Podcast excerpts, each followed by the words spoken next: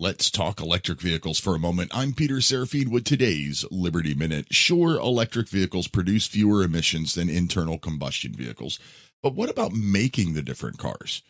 Building a conventional gas car generates about six tons of CO2. Producing an electric car with a range comparable to a gas engine, about 400 miles, generates over 25 tons of CO2.